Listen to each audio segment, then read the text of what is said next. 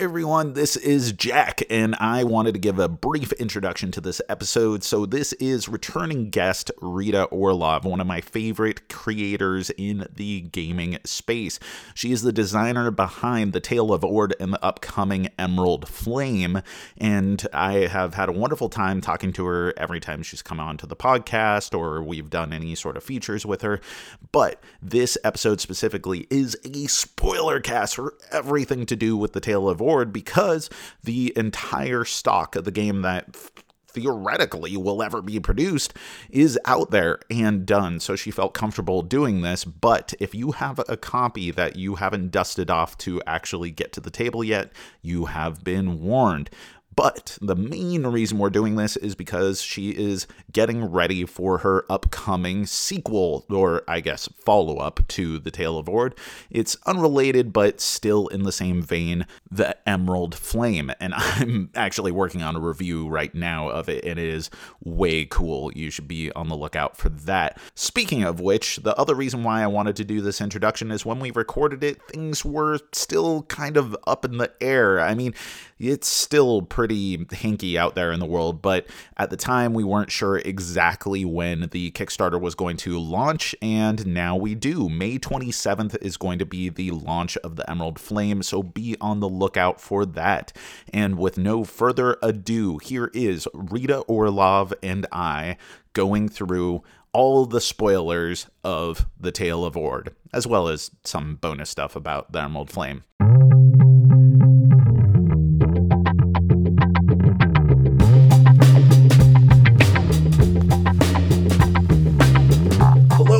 Welcome back to another episode of the Cardboard Herald, my chance to talk with creative gamers and game creators. And I am welcoming back to the show today Rita Orlov of Post Curious. Welcome to the show, Rita. Thank you. So great to be here again. Yeah, well, we're here with a purpose because you got a new game on the horizon, the Emerald Flame.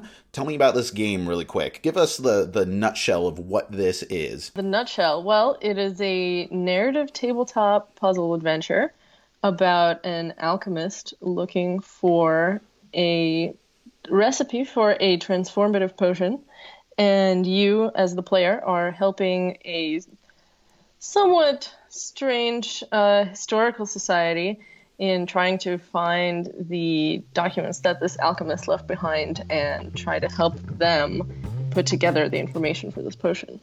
Well, I love tabletop games, I love narrative mysteries, and I love alchemy, so this seems like it's going to be right up my alley. But I don't even need to like all those things to know that this is something worth getting excited about because I am a huge fan of your previous game, The Tale of Ord, and that's really what we're doing here today. We're doing a spoiler cast. Are you excited? Are you are you ready for this thing? Oh, I'm ready. To, All to, the spoilers. To tell your secret. So, as a warning up front for everyone who's listening, we are going to be getting into the Tale of Ord, the first, the premiere, and I guess the previous game by Post Curious, designed by Rita here, and we're going to be dissecting it completely because this game is no longer in print. You've successfully distributed the entire run of Tale of Ord that's going to be manufactured in the foreseeable future, right? That is true. It is very exciting. so we're we're cracking this thing wide open, but I know there may be some people out there who haven't actually played through their copy yet. So if you are concerned about spoilers, then you know, you might want to turn off now. But if you are just interested in just puzzles, narrative mysteries, you want to know more about what Post Curious is about because you're contemplating whether you want to get involved in this Emerald Flame business, or you just like really neat, ephemeral, cryptic stuff, well, this is right up your alley because it's certainly cryptic, and now that it no longer is going to be manufactured, it's certainly ephemeral. So we're going to dive into it. Rita, let's start out. This thing was full of so many different puzzles and so many different, uh, I, I guess, focuses. There, there, there's so many narrative pieces that led into different disciplines and you had different languages in there you had to research music there's classical literature that's referenced into it from a a design perspective did you start with the theme of the game and then you built those puzzles around it or did you already have in your mind some of these puzzles and ciphers that you wanted to work with and then you found an appropriate theme I started with the theme, uh, which is which was about Norse mythology. For anybody who is not familiar with the game, um, I'm sure there were probably pieces of puzzles that were just hanging around in my head that I ended up plugging into there. But uh, once I decided on the theme, I spent a good few months just doing research and trying to put together ideas that would fit into this theme and put together a story that would be cohesive with those pieces. Okay, so what's an example of a puzzle that maybe you dreamed up and that that was something where you were like, "Man, now I got to learn about star charts or I'm going to start looking at um, I don't know, some like Wagner operas, so that way I can deliver this appropriately because you really do go all over the place. You know, what are what's an example of one of the puzzles that kind of drove you in an unexpected direction? So one of the interesting things that I discovered was that the sort of aesthetic that you find on uh, runestones and these sort of old Norse carvings, and there's actually the, a whole progression of it. And in the game, you saw uh, there's a couple basically what's almost like a PowerPoint presentation that's talking about uh, some of the like runic languages, and there's one that's about the art and like the development of the art. Um, and so a lot of the a lot of it is animals, and a lot of them have like very curly, swirly, skinny legs and tails, and just a lot of you know sort of like Celtic knots, but they're like animals that are knotted together. Um, and I thought that was really interesting. So I wanted to do a puzzle that had that kind of motif in it. Um, so it had a few different animals in it that had these sort of loopy designs. And for some, well, I don't know what this reason was, but I decided that it was good for them to be showing a path around a lake. So then I found a lake in Sweden where there were like little tiny islands in the lake, and I could lay over this drawing of an animal on top of the lake to create a path going between the islands. When did you know that you had something really special, something that that would really kind of blow the minds of the people who are playing this? Because I, I know for me, I think the moment was maybe in the second chapter, as I recall, with the the the rose petals, the the paper cutouts that you know I, I was trying to figure out something to do with colors. My wife and I and our our roommate were checking it out late at night, and we're just like bashing our heads over something. And then the next day, I, I think we ended up utilizing a hint, but the next day I was like, I don't know. I'm just going to try something. And I walked outside. And, you know, Alaska, we don't filter a lot of sunlight in through our windows. We have a lot of overcast here. I live in a rainforest, and it's not always, you know, an abundance of light. But as soon as I went outside, they started changing color. And it blew my freaking mind that there would be a a physical element to this game that would be reliant on solar energy, you know, sunlight coming in and affecting some of the components. And that made me suspicious. And it made all of us suspicious of everything that we were interacting with, that it might have multiple use, that there are additional layers, that really we were imposing limitations on the the puzzles based off of what we expected from previous game experiences and puzzles and that kind of stuff that that just kind of blew the lid wide open and suddenly we were challenging everything. Was that one of those moments that you saw happen time and time again? Was that something that you expected or were there some other aspects to the tale of ord where you kind of expected that sort of reaction to happen? Um, well, that was definitely me trying to create a very special moment. And a lot of the things that I was thinking about when I was designing that game was how can I make people do things that they wouldn't necessarily normally do in a board game? And so that was like, I'm going to make people go outside. you would you would never do that. You have to get up from your table and walk to the door and like hopefully it's not raining. Um, but uh, but that was you know the the game is all about sort of blurring the reality and the fantastical and the you know the world that you're in with these objects and then this other sort of magical world that exists that you're trying to explore by solving these puzzles and having this object in your hands and walking outside and actually having it change in front of you i felt like that would be a really cool sort of traversing of that line between what between that sort of magic and reality. Well, you certainly had me second guessing everything about my reality. I mean, the fact that I was going onto any aspect of the Post Curious website and looking at source code and going like, "Wait, what is this cardboard box that's in front of me? Does this mean something?" You know, like everything suddenly had had possibility in it, and I think what that served more than anything, more than the the fantastic experience that that you were delivering from like a a, a sleuthing perspective. I think it allowed the the the narrative to become that much more immersive. You have like a, a secondary belief that you could suddenly just like accept this reality where the things that are being given to you are more real than any sort of other board game piece that you would be interacting with that the narrative was more real than the narrative of other games so much so that by the end when you're looking at that box and you're reading you know some script about it and it's warning you what you should be doing and what are the possible ramifications you're like yo I don't know, but I may be ending the universe if I solve Tale of Ord. This is kind of terrifying. Yeah, I mean, there's definitely a lot of suspension of disbelief involved, but you know, the the things that suck you in like that are always the best kind of things. I think, where you can really just forget about other things that are happening.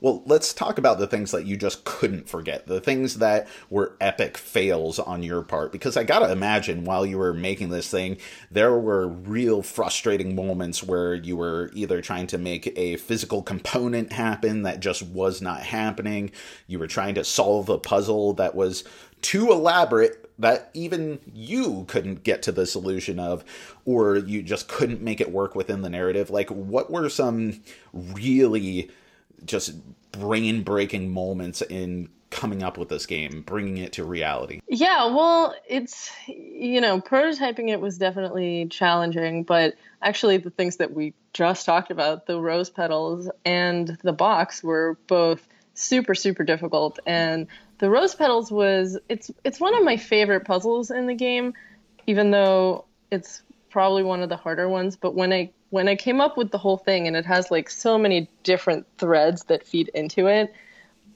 I had this moment of like, this is genius. But then I was like, how do I make this actually work? Because when I started doing it, I was trying to use real rose petals. Uh huh.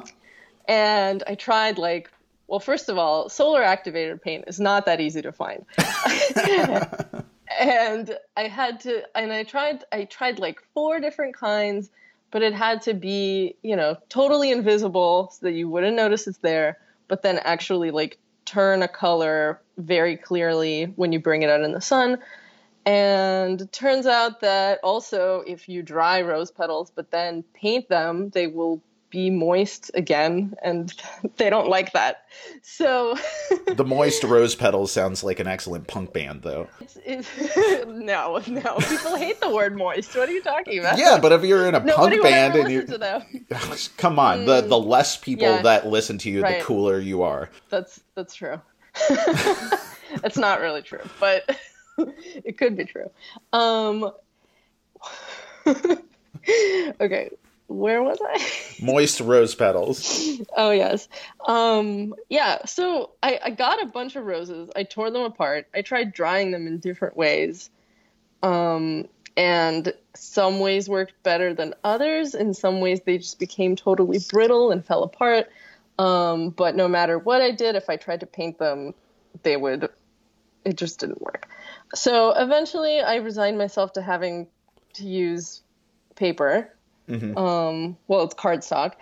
Uh, but then I was like, how do I make these look even remotely realistic when they're paper? Um, so I ended up scanning the dried petals that I had, then printing them out, doing several layers of this paint on it because the the layers didn't always come out even and it wasn't always dark enough. So I would like put on a layer, take it, make wait for it to dry, take it outside, make sure that everything changes color the way it's supposed to. Take it back inside, paint another layer, like, and then, um, and then cutting out all of the individual petals. Um, so, and then I've had people during playtesting be like, "Wait, are these real?" And I was like, "I'm so glad that you asked that because no." but it's amazing that you had to ask, and I guess maybe that means I succeeded. Um, but I wasn't sure if if that component was going to happen for a while. Right, right. Well, I mean, one thing that people may not know is that the Tale of Ord was like completely handmade, right? Like you were doing this all yourself and, you know, manufacturing all these things. Were you putting little cardamom pods inside of little bottles and everything to ship out? Yes, and not only cardamom pods and bottles, but teeny tiny rolled up pieces of paper inside pill containers. Yeah, yeah. Or rather, inside pill capsules that then went into a pill container that then got in, assembled into a keychain with other things on the keychain. So many different layers of assembly happening. And I'm sure you have like this enormous warehouse where you can keep everything stocked and you have this wonderful workspace that you have like absolute liberty to set all this stuff up, right? Like you're not having to do this in some tiny apartment, right? No, definitely not my one bedroom Brooklyn apartment. well, I know that that was a particularly difficult puzzle for me, the rose petal one, and it sounds like it was for other people as well. Were there certain stumbling blocks that you found that with hindsight, maybe you could have made a little bit easier or given a little bit more direction. I mean, it's a hard thing to gauge, right? Because, you know, people's skill levels are, are so vastly different. But did you notice any trends when you were witnessing how many clues people were using or the feedback they were giving you or stuff coming up in reviews? Yeah, I mean, it's definitely a really challenging game. And in, in retrospect, I wish I made it a little bit easier, but um, but it's true that it is hard to gauge based on skill levels. I mean, ultimately, there were a few puzzles where more people needed clues because they just were harder puzzles. Mm-hmm. Um, but as long, but you know, as long as they were solvable by a certain percentage of people without needing a hint, it felt like that was okay. And that was kind of the like the challenge level that I wanted. Like there were a lot of puzzles where almost nobody needed a hint. And for the most part people needed hints on on different puzzles. Like it wasn't always the same one because people also you know, people just have different skills and so somebody might take 5 minutes to solve a puzzle that's going to take someone else 20 minutes and vice versa. Mm-hmm. Um, so I think for the most part it ended up being pretty evenly spread out with the, with the exception of of a couple puzzles that were were harder for for most people. What is an acceptable level of frustration to you? Because uh, that's one of the things that I put in my re- review that was very positive on the game, but there are moments where things just felt so obtuse. I, am trying to think of one in particular, and it could be that you know you just become single lane focused right? You're one track mind on something has to work and you keep on forcing it and you just don't have that epiphany. I think one of those for us was the star chart that had the the clear like lithograph on top of the the star chart and you have to like flip it around. And for whatever mm-hmm. reason that just was not clicking for us whatsoever. And i remember both my wife and i grumpily at like 11:45 at night being like we're going to bed. We need to work tomorrow. We're done with this. You know what rita? We'll be we'll revisit this tomorrow. And i think with a really healthy healthy dosage of clues uh, accessible through the the Tale of Ord clue system on the website we finally were able to get it. And we're like man we were never going to get there on our own. Yeah um i mean i think the level of frustration in the in the end is maybe higher than i wanted it to be. I will i will admit that. Um i think it, it's you know it's weird because when i started it it feels so long ago now but um, it was after I had played like the first game that I played that was similar to this that sort of was one of the things that led me to making it was so hard, like so much harder than Tale of Ord. Um, and then I played another game that was just like so easy, and I was like, I want a little bit of frustration, maybe, but still like for people to kind of be able to get through it if they need a little bit of help. Um, but I, I think at like at the point where I am now, I definitely tried to make this new game, you know, easier um, with a lot a lot more signposting so that people wouldn't need quite as many hints. Well, how personal is the the story that you wrote? Like, I, am not saying that it was you know biographical about someone that you know or anything, but it, it really seemed like you poured a lot into that story, and some of that may be functionality. You know, you need something to to be the the the vessel with which you deliver these puzzles, but it, it seemed, at least from our perspective of the table, that there was a story that you wanted to tell and and that you wanted to be able to deliver it. Can I ask you a question? Sure. What do you think was the story that was trying to be told? Oh man. Um, okay. Uh, so, well, I mean, like you you felt that it was something kind of personal. So I'm curious what um, you know what sort of led you to feel that way. Well, I think what led me to feel that way uh, was that you actually had developed characters uh, and there was a level of intimacy uh, in their communication. And while there was some of that uh, in a way that it was um, obscuring solutions to puzzles, right? You know, you might have certain letters in, uh, you know, a, a, particular order or some poetry that at the start of every stanza would have a, a sort of clue with what word is used. You know, that was what I'm talking about with the the the vessel with which you're delivering the the puzzles and the solutions, right? But it was a lot more extensive than I would have expected. Yeah, well, I, one of the things that I really wanted to do was tell a story that was a bit different and more well, I mean, I guess I was trying to make something more unique than the things that I normally see out there, which I feel like sometimes, you know, you're it's it's really hard to weave puzzles together with narrative and also not end up having like too much text and too much reading, which mm-hmm. I think the Tale of Ord had, you know, a fair amount of reading. Um, but you know, so it's like it's hard to convey story without that. But I did want to have characters that had, you know, more depth and actual personality beyond just like the task that they're giving you. Right. And so in in the first part, um, the the biggest you know sort of object that has a lot of clues in it is um, Rose's journal, which she writes a lot of entries about that kind of gives you some information on her work and her partner and what sort of things she's interested in studying and researching um, and her views on like mysticism and religion and things like that.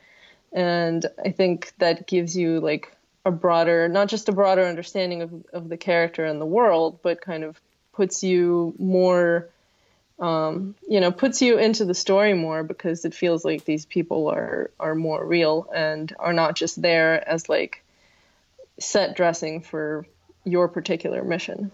Now, earlier we talked about the the puzzle design frustrations. Did you have any straight up failures? Like, you know, was there anything that was just left on the cutting room floor where you're like, I cannot make this work? You know, there probably were, but honestly, it was so long ago that I don't really remember. like, I don't, I don't think it was anything huge. Mm-hmm. Um, but there i'm sure there were ideas that i was just like this isn't going to work i'm putting you away okay well then let's talk about the opposite you know something that was so important to you that you would not compromise by not including it, even though any rational board game publisher out there would go, There's no way we're going to do this. It's either too time intensive, it's too costly. I mean, that could describe the entire project, right? Well, that's the rose petals for sure. Okay. I was I was in like okay. The reason why the main character's name is Rose is because I made that puzzle. Okay, like, there you go I had this puzzle idea, and like her partner wrote this poem that started with "Rosie dear, you are my sun," and that was like the clue to go outside. Um, and I was like, I'm not, I can't let this go. it's too good. I have it now.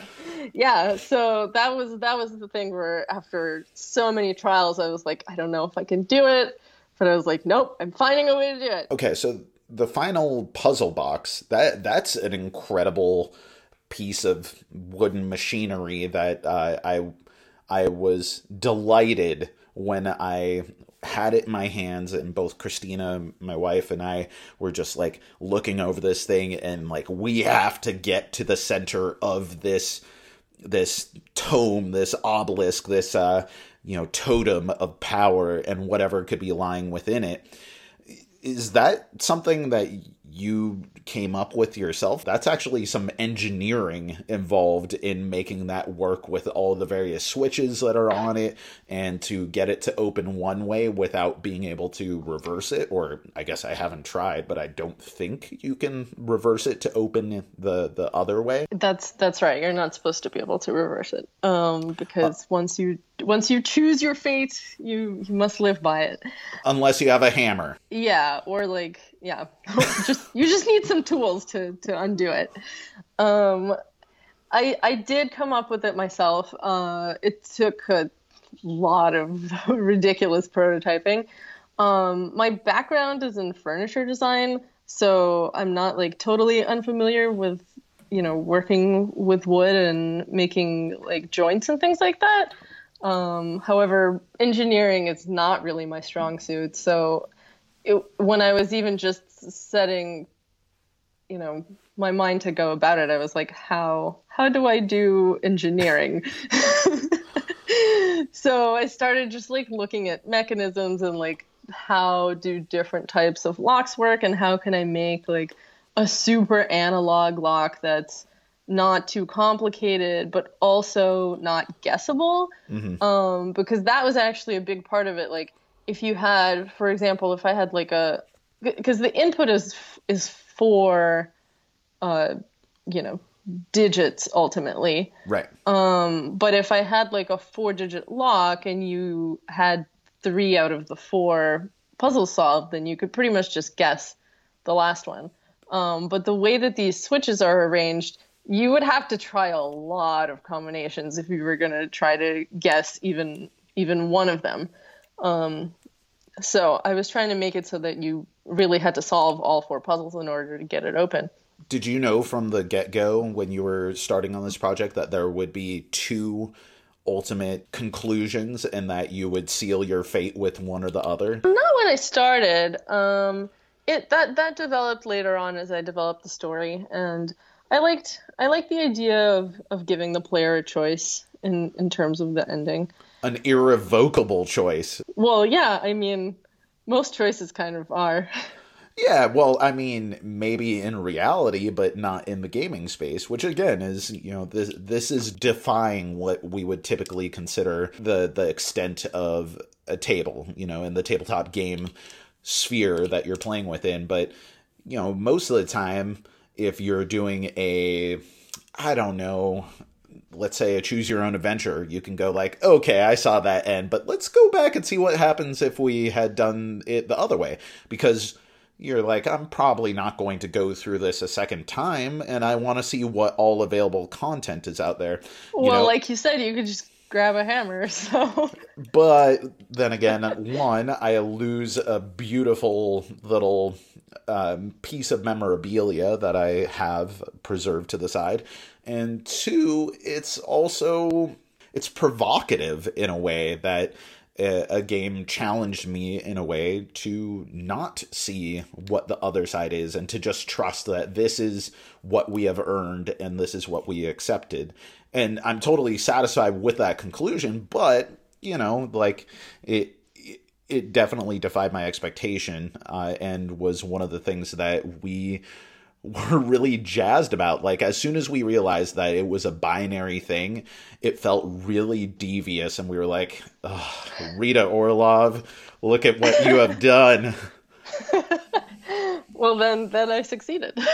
yeah, yeah, for sure. Throughout this whole thing, there, there's all kinds of different puzzles. Um, and there's various mechanisms with which you deliver them. There's things that are based off of words. There's things that are based off of numbers. Uh, there's uh, things that are more playful, things that are more research intensive. I don't know much about your own development as a puzzle creator. I, I know that you have a ton of experience with escape rooms, and I know that by now you are effectively what I would consider a subject matter expert on anything that's like uh, cryptic. I guess I would say. were any of the puzzles that were involved in this like directly inspired by something that you had your own revelatory moment on throughout your childhood or in your adult life where you did something and you were like, oh, that was genius how that worked out and you wanted to either homage it or you wanted to utilize elements of that in order to to pass that on to um, the the people who are your audience? Wow that's that's a really tough question. Um the only thing that i can think of is there's one particular puzzle that was born um, out of the game that I was that I mentioned earlier, that was the really difficult one that I played before I made this. Mm-hmm. Um, and it had a set of keys in it, which I was convinced by the wording of the clue that I had to do one particular thing with it. Mm-hmm. And I was like so proud of myself for figuring it out. But then I did the thing and it didn't work at all. and I was like, why isn't it this thing? Um, and then when I was making the game, I was like, I'm gonna make this thing because I like this idea, and it doesn't exist yet. Can you copyright a puzzle? Like, do you have to worry about how you present yourself? Or is there a puzzle community that would look down on you if one of your your solutions was a little too close to something pre-existing? Are there famous puzzles that someone who's within that community would be like, oh, I know exactly where you got this from. Well, I think it's I think it's more similar to board games in that way because you have certain puzzle mechanics which are, you know, might be pretty common. Like if you're just translating a cipher, like you can't mm-hmm. copyright that. Um, but if you were going to do something that's like very specifically the same as someone else, then somebody might take notice of that. Um, but I think usually, I mean, you know, there there are certain themes that get reused, um, but the what makes it interesting is how are you using that mechanic, right? Because there's a million worker placement games, but like, what is one worker placement game doing differently than this other one that makes it special? So it's it's you know i think it's similar in that way that you have to put some kind of twist on it and that's what makes it different. Well i do want to know about the puzzle community and the escape room community and that kind of thing. Are there real famous examples of of puzzles and ciphers that people who are immersed in this stuff would say, "Oh yeah, that's based on like some 1972 thing and that kind of set the standard for what people did from then on." There are definitely very sort of standard recognizable puzzles. Okay. But it's but I think it's more about like puzzle type. Um, and I'm not sure. I mean, I don't know who's like super well versed on the history of all of these puzzles, but you know, it's it's kind of like if you're if you see a piece of paper and you see a Sudoku on it, you're like, that's a Sudoku. Mm-hmm. That's just a recognizable thing. So I might look at something and be like, that's a Masonic cipher, or like, this is a Rebus puzzle. Um, I know what to do with it, but you still have to solve it. Yeah, and all that kind of stuff is like acquired knowledge that must be so incredibly hard to gauge when you're targeting an audience. The level of experience that you can anticipate God, I can't imagine designing around that because you're going to have those experts and then you're going to have dumb people like me who have never been exposed to anything like this.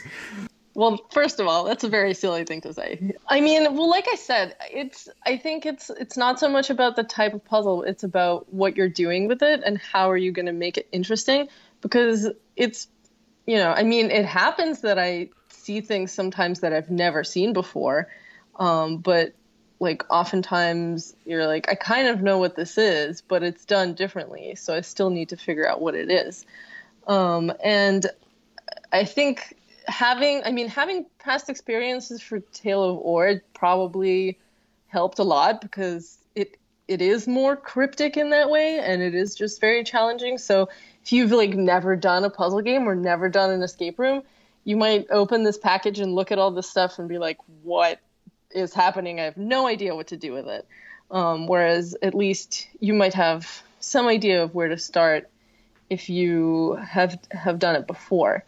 Um, and I mean, and that's something that I've wanted to kind of move away from a little bit and try to get um, try to get the new game to appeal to a broader audience and like make it more approachable for a broader audience so that you don't necessarily have to have so much puzzle experience to understand what's happening. That's a great segue because I, I definitely wanted to get into Tale of Ord. I wanted to talk about specific puzzles, but I also want to talk about the Emerald Flame because this is your second project and you are going to be kickstarting it here soon. And this interview is probably going to be going up around the, the launch of that Kickstarter or a little bit in advance of that.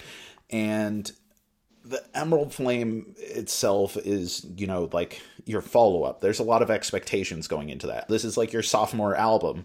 Not only do you have to outdo Tale of Ord in some way, of being just you know that incredibly clever thing and, and, reproduce the magic that you had with that you also have to prove that you're not just one thing right? You know it has to be different but it has to feel as good as which has got to be a really difficult position for you. So like what is fundamentally different about going into this project about you as a creator?